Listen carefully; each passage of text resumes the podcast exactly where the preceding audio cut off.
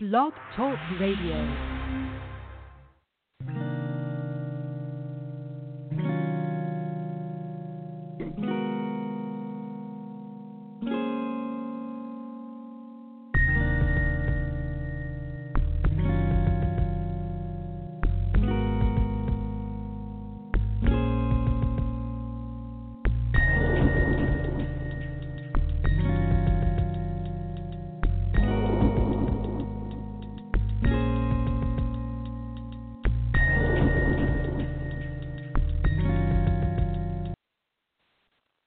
Good afternoon, and welcome to another episode of the Sound Heart Radio.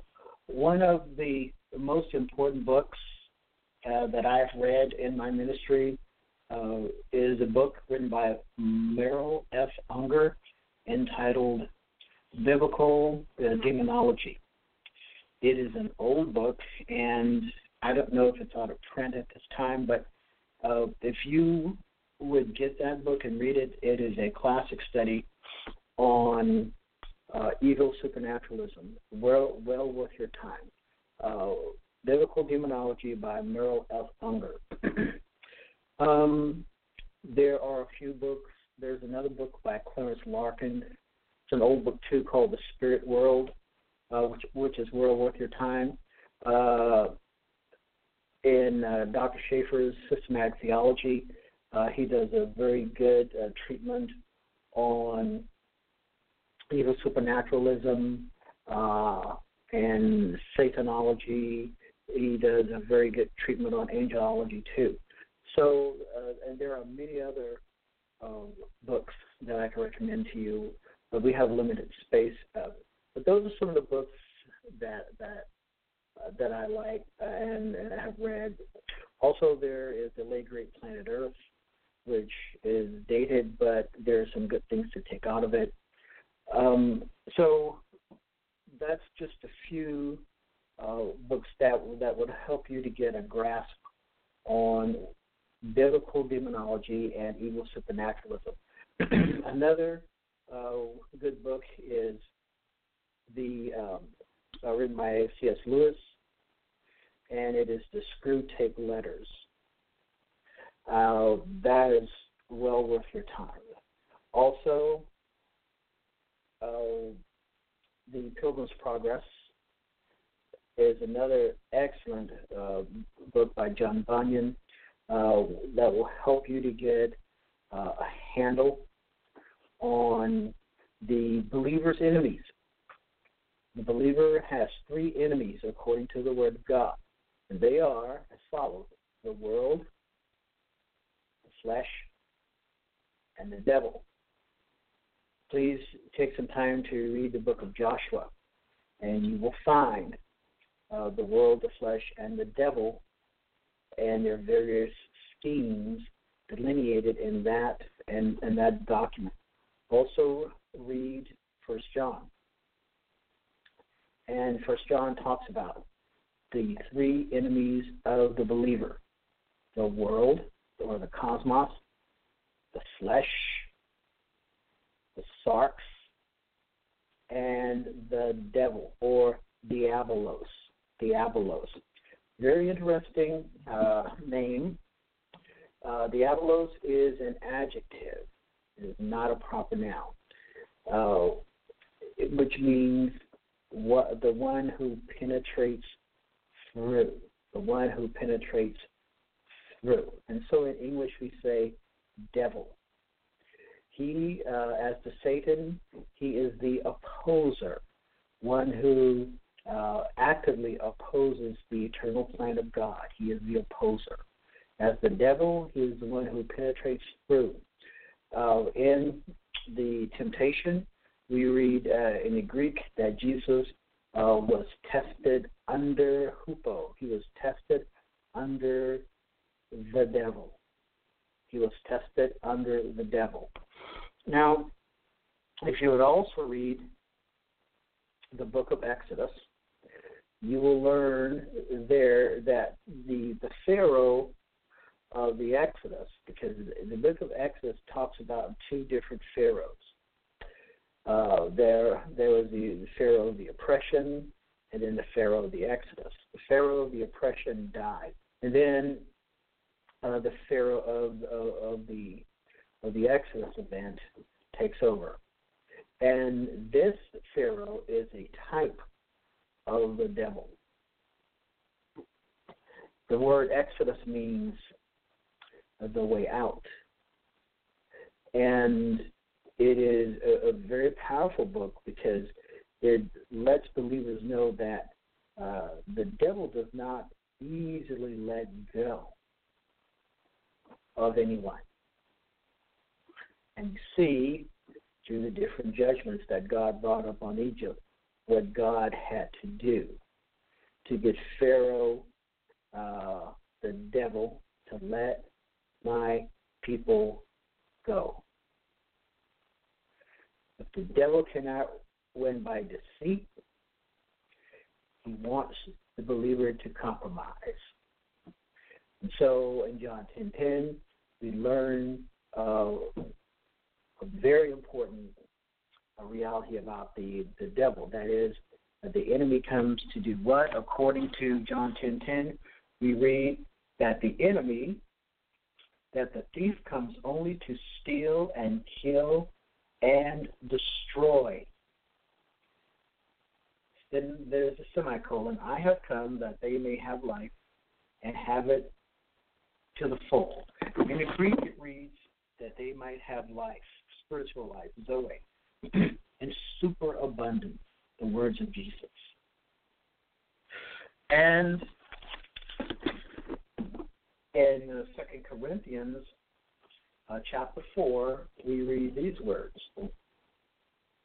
And these are the words of Paul. Paul writes in verse 3 And even if our gospel is veiled, it is veiled to those who are perishing. The God of this age has blinded the minds of unbelievers. Notice, he has blinded the minds of unbelievers so that they cannot see the light of the gospel that displays the glory of Christ, who is the image of God. For what we preach is not ourselves, but Jesus Christ as Lord, and ourselves as your servants for Jesus' sake. For God, who said, Let light shine out of darkness, made his light shine in our hearts to give us the light of the knowledge of God's glory displayed in the face of Christ. So, another verse that has to do with the enemy. This is Second Corinthians chapter 4, beginning at verse 3. So please read Second Corinthians 4, verses 3 uh, through 6. Now, in First John chapter 3, we read uh, these words, and I love, I love, I love, I'm going to begin reading at verse 7. Dear children, do not let anyone lead you astray. The one uh, who does what is right is righteous, and just as he is righteous. The one who does what is sinful is of the devil, because the devil has been sinning from the beginning.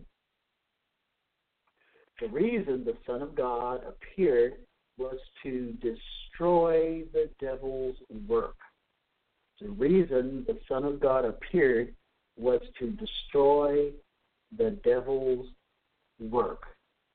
Very, very important verse to know and to have uh, in one's heart. Now, when a believer is in the flesh, then he or she is suffering from self induced misery. Because these are believers who are outside of the will of God. And so, being in the flesh, once again, a believer suffers from self induced misery. It is misery that he or she brings, has brought into their own lives through disobedience. A picture of self induced misery is given to us in uh, in the book of Jonah. And we read something very important in the book of Jonah uh, when God uh, told him his ministry uh, we read that, that Jonah reared up. Uh, he rebelled against the against legitimate authority, and that is that was sinful. And so he reared up against the uh, legitimate authority, that is the authority of God in his life, and he boarded a ship to go to Tarshish, that is to southern Spain. And notice what happens because, because to Jonah and the others who were on that boat, who on that ship, I should say. Notice that because of the disobedience of one believer, others were suffering too. This is what happens with self-induced misery. Not only is that individual uh, individual's life miserable, but those within his or her periphery are also uh, miserable uh, too. Now, the devil, the devil opposes uh, those believers who have determined to live the way God has called them to live. He is the opposer. He is the one who penetrates through. In other words, he is the one who causes friction and division in the lives of people. Please note carefully for no reason. People become hardened, cold, indifferent. People uh, will break rela- break up relationships, and they don't know why. Uh, people will not listen to reason, or one cannot placate them because they are in active opposition both to themselves and to others. So it is, it is very interesting, and believers have to understand uh, the freeing power of Jesus. Through his precious blood, Jesus brought, uh, purchased us and brought freedom into our lives.